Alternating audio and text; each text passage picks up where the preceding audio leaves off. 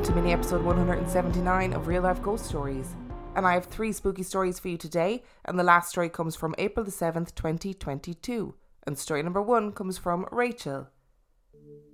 I should preface this by saying that I've always seen and felt things. My oldest sister, who is into astrology, thinks that I'm psychic and says that my chart backs that opinion up. Ever since I was little, I felt weird about my parents' room. When I was little and felt sick or had a bad dream, I'd go to my parents' room to sleep with them. My dad also used to hunt a lot, and when he was gone, I'd sleep in bed with my mom. You'd imagine that being in my parents' room, I'd feel safe and comfortable, but I felt like I was being watched. I'd sleep on the side of the bed by the entrance to their bedroom, and was terrified that someone was staring back at me through the darkness. I also grew up as a dancer. I'd practice or make up dances in our living room. It's important to note that our living room is in the front of the house next to the stairs, and you can see the hallway to all of the bedrooms. My parents' bedroom was at the very end of the hall. Every time I would do this, I felt like someone was watching me from the door of their bedroom. I never could shake this feeling. I used to sleep at the opposite end of the hall from my parents' bedroom, but once one of my older sisters moved out, I got to move into her old bedroom. The bedroom was next to my parents' bedroom. It never felt fully comfortable, and every time I went to bed, I felt like I was sleeping in a coffin with someone in the room with me. This is now probably a good time to tell you that I never told my family on account that they might think I was crazy. Ever since I can remember, in front of my sister's old bedroom, then my bedroom, I could see the outline of a noose. It's not fully there, but it's like where the shape of the noose is, it's blurred. Mind you, this is where it starts to feel like someone is watching me in this spot in the hallway. Weird things happen in that hallway. I'll drop a sock, turn around to grab it, and it's just gone. I've also heard a woman's voice when I was at home alone with no TVs or radio on there must be something so frustrating about that feeling of being watched because it's not something that you can really evidence. You know, it's just a palpable feeling, but you can't say to somebody, Did you see that or did you hear that with a feeling of being watched? So you're just sort of stuck with it, which must be really, really frustrating. I can't think of a time when I really felt that feeling of being watched and not being able to understand why or feeling really uncomfortable with it. And seeing the shape of a noose must be a pretty harrowing experience in general. Never mind when you know that it's not really there. So, all in all, it sounds like a pretty shit experience all round. And I'd find it very annoying if I dropped something and turned around and it was gone. I lose things all the time already. I don't need the paranormal people coming and sticking their little hands in and moving things around when really your sock is none of their business. And story number two comes from Amanda. During my 30 year old life, I've had some strange encounters, but I still consider myself a skeptic, I think. I am, however, a firm believer in energies, how they can linger. I read somewhere that energy cannot be destroyed, only converted. And with that in mind, it feels only natural that some places can emit different kinds of energy. In that manner, I guess that I'm pretty sensitive. If I walk into a room, I can instantly feel if the people inside the room have been fighting, which I guess is pretty common. In the same way, some buildings, houses, apartments, etc., can cause me to feel strange or uneasy. I've moved around and lived in different countries and cities and travelled a lot. And when I choose a new place to live, I tend to tune into my feelings to make sure I don't stay somewhere that makes me feel uneasy for a longer time, as I feel like that might be too draining and bad for my mental health. This story takes place when I had just moved to Malta. I stayed with my friend and her boyfriend in their apartment while I was looking for work and a new place to live. I had found work, but not a place to live, when they told me their parents were visiting for a week. I then decided to stay at a hotel to give their parents my room and all of them some privacy. As I was saving money to be sure I had a deposit when I did find an apartment, I decided to stay at the cheapest hotel in the area as the hotel was cheap, I didn't have very high expectations as I walked in. The hotel itself looked a bit old and worn out, but the people working were nice. I was shown to my room, the cheapest one they had, and immediately felt a sense of unease as I walked in. This room was, however, pretty shitty. A small boxy TV, dim lighting due to a small window, with the beautiful view of a dirty brick wall. A small, uncomfortable bed, and the cleaning was. Well, let's just say it was not superb. So I just assumed that my sense of unease was due to this that I would have to stay in a small, dirty room for a week. The unease didn't disappear, however. I just kept feeling like I was being watched. My first evening there, I felt very sad and stressed. It didn't feel that my sadness was matching the situation, it felt out of proportion.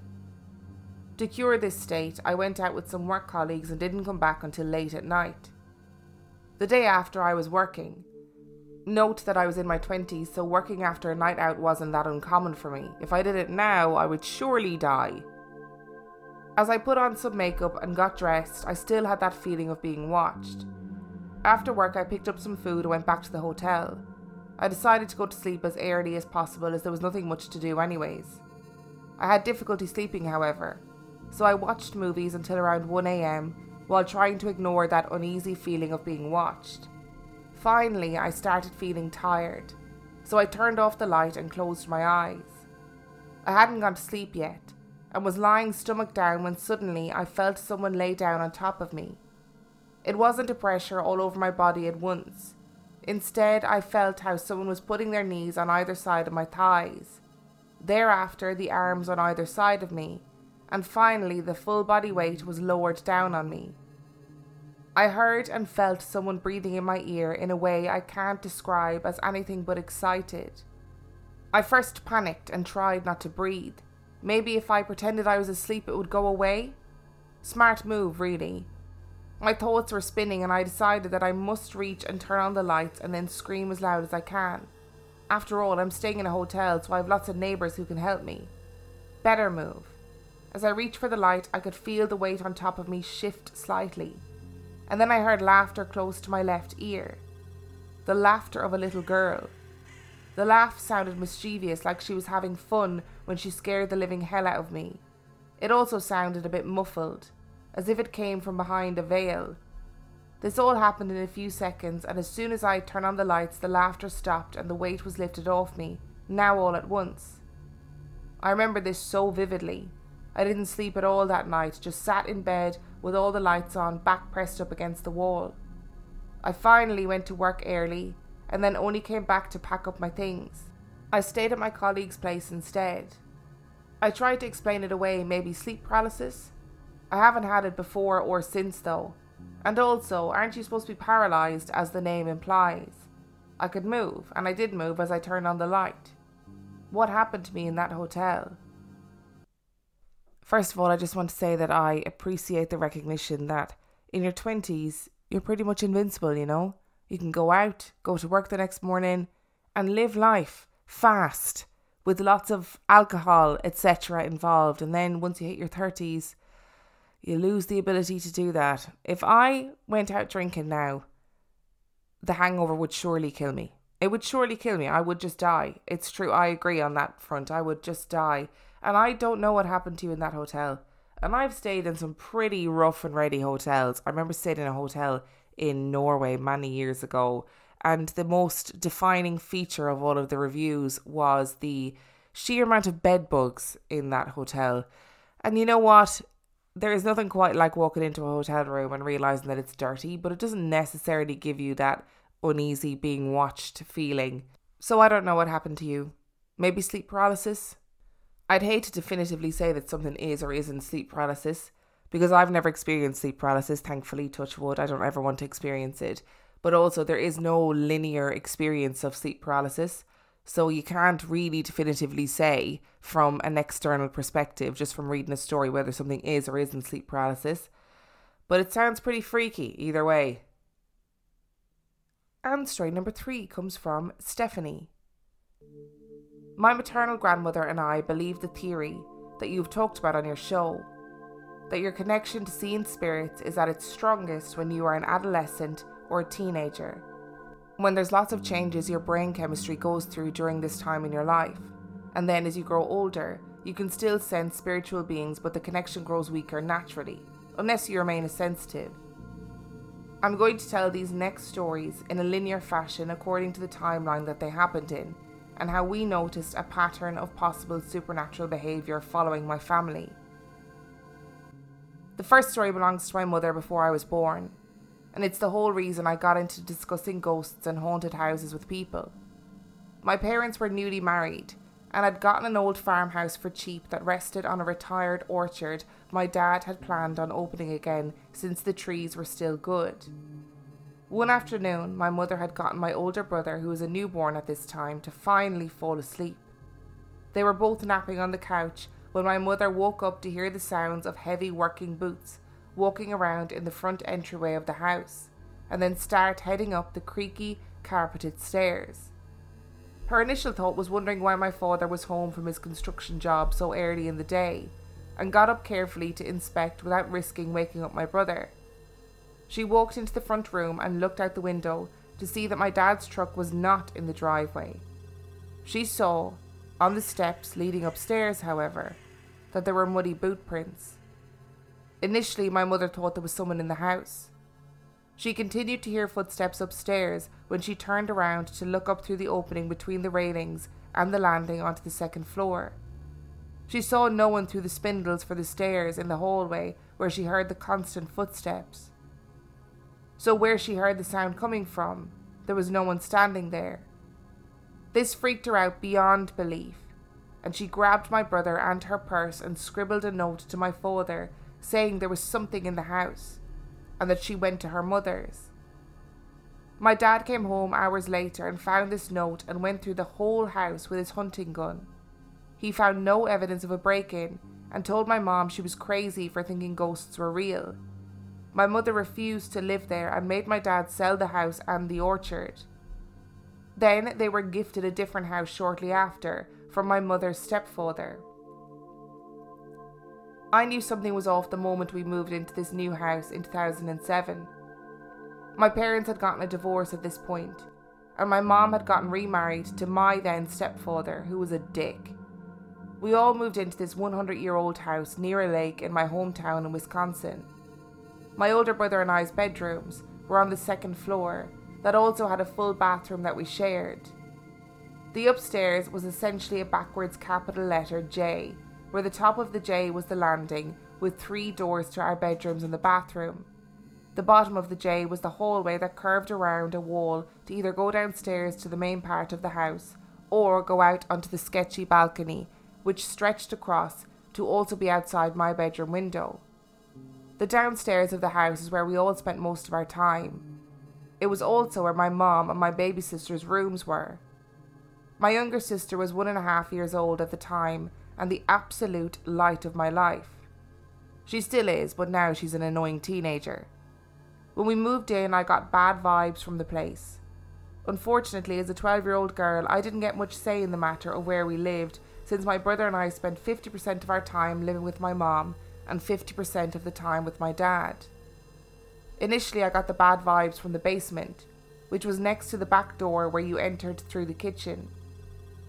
There was a corner of the basement that was finished off, and that's where my brother would hang out with all of his gaming consoles.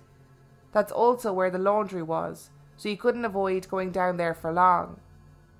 However, behind the basement steps was a storage room, with a heavy dungeon style wooden door Inside, the only light was one hanging light bulb with a pull cord in the middle of the room. To turn it on, you had to walk into the darkness and feel around for the hanging string. On top of that, the heavy door wouldn't stay open unless someone was there to hold it. When I had sleepovers, my friends and I would dare each other to go into the creepy room. Being the horrible little girls we were, we would slam the door closed on each other when it was my turn to be locked in by my friends. I was laughing along and reaching out for the light's string when I swear on my life I felt something light and soft push my hand away. I nearly died of fear and began screaming my head off. My friends, hearing the difference in my tone, panicked and ran away instead of helping me get out. I gave up on finding the light and went into Hulk mode, where I pushed the door open as hard as I could. So hard that the door became permanently wedged open. With the door permanently open, I couldn't even bring myself to go down to do my laundry by myself after that, because I would always feel something watching me from that dark corner under the stairs. After two years of marriage, my dickhead of a stepfather and my mother were getting a divorce due to him going off his bipolar medication and becoming abusive. He didn't take it well and was staying with his friends, our next door neighbours. For safety, my mom, my siblings, and I were moving out of that house to get away from him. On the last night before the big moving day, everything was in boxes and everyone else in the house was sleeping. I was reading a book in bed when I heard someone moving around downstairs. The house was old, so when someone walked around, you could essentially hear where they were from anywhere in the house. My little sister had just turned two and had recently started ninjaing out of her crib and would go out into the living room to play when she should have been sleeping. I listened for a bit to see if I could hear the sound of one of her toys going off, but all I heard were footsteps. I heard them get closer to the bottom of the steps and then realised they sounded too heavy to be a toddler's. They didn't sound like my mother and were too heavy to be my brother, who was at a sleepover the night before moving like an asshole. I began to get scared that my stepfather had come into the house. But what could I do as a small 12 year old girl? I didn't have a cell phone, and the rarely used landline was downstairs. I sat and listened as I heard the footsteps slowly come to the bottom of the stairs and eventually start to ascend the steps, each step giving its telltale squeak one would learn over time. Now, you might think that it was just the house settling, and sometimes you can hear steps creak in the night. No, I heard all 14 creaks of all 14 steps to get to the second floor. Then I heard the softer creaks and treads of someone coming around the bottom of the J and down the hallway as if trying to be quiet. My adrenaline was pumping, as I was scared that my stepfather had broken in and was coming to hurt me. Finally, the sounds stopped as it came to the landing at the top of the letter J between the two bedrooms and the bathroom.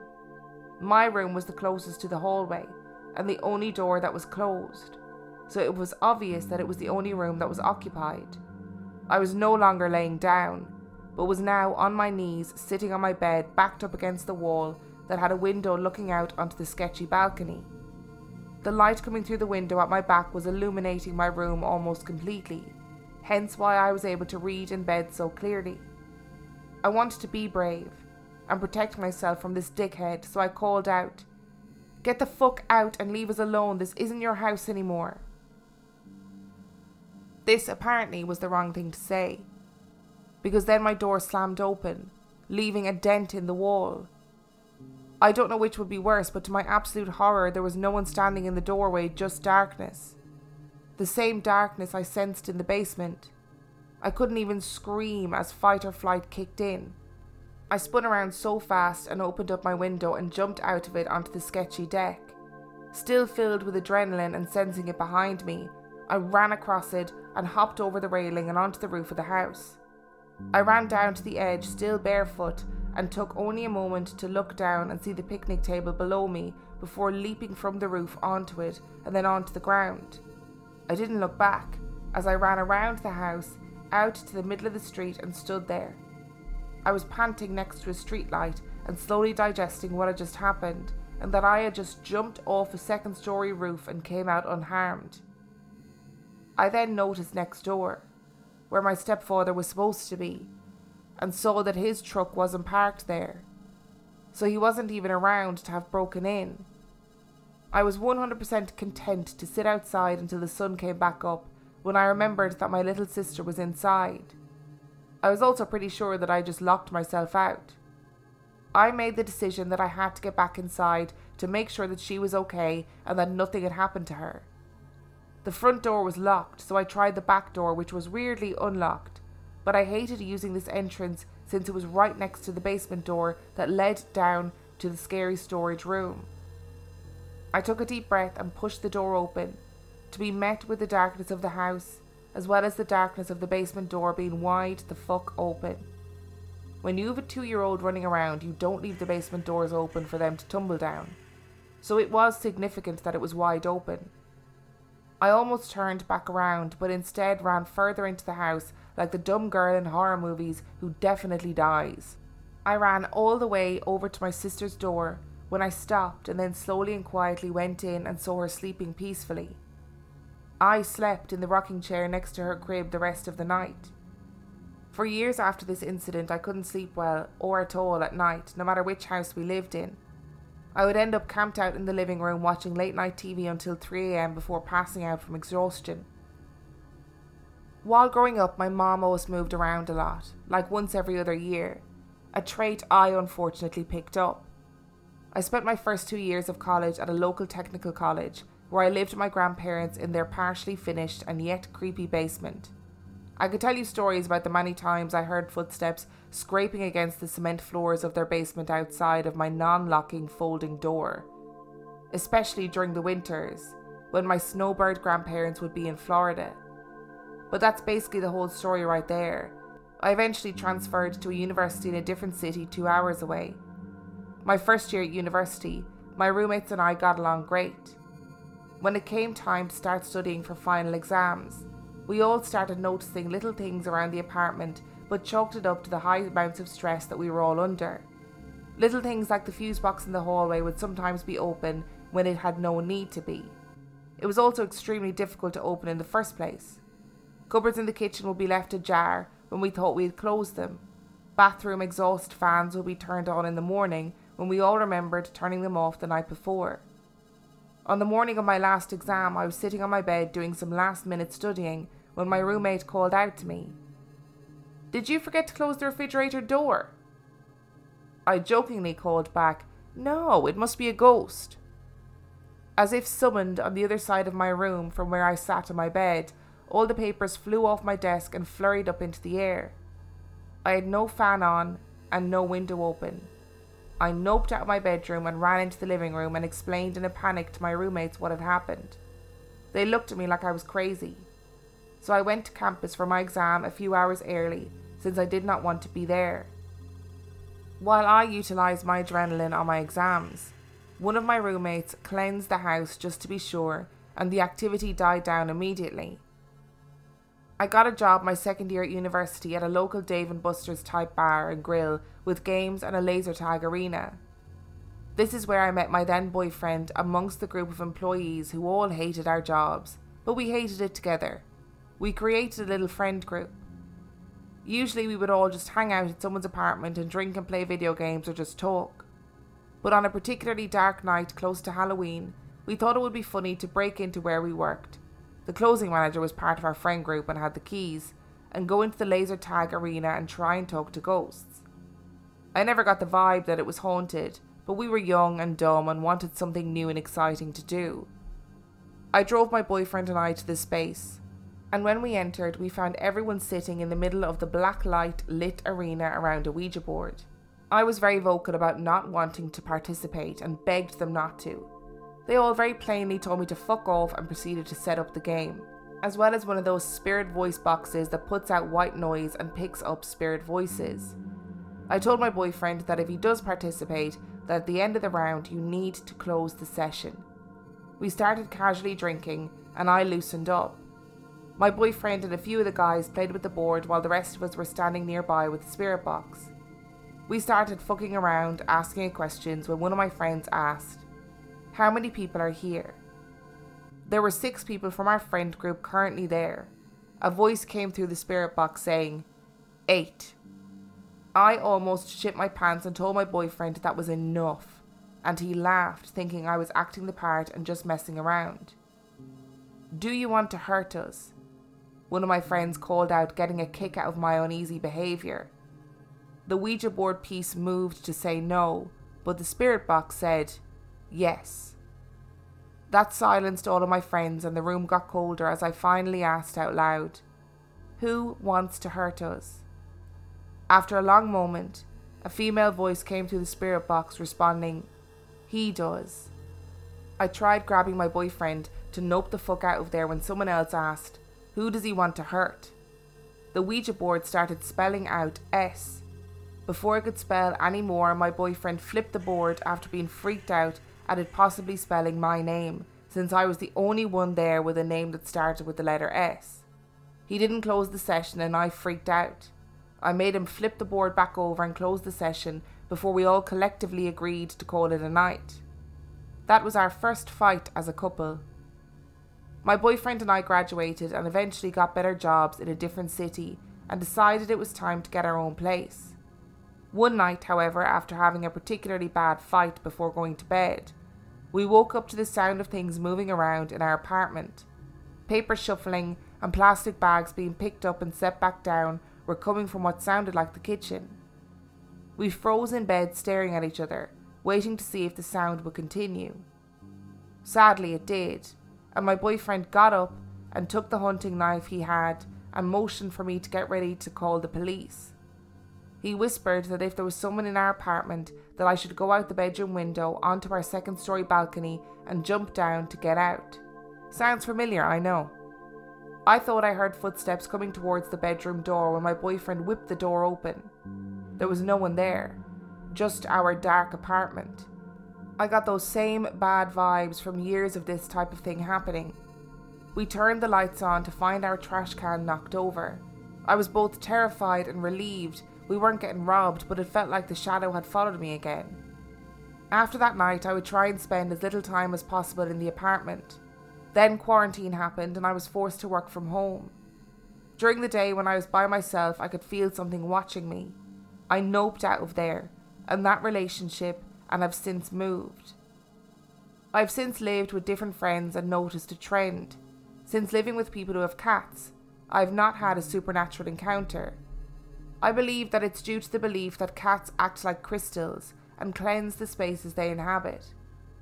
There have been times where a particular room will start to feel off, and then the cats will spend the entire day in there sleeping or walking around, and then the bad vibes are gone. So either cats are magic, or they just make me happy and I don't notice the bad vibes as much. Last night I was in bed and heard a banging downstairs.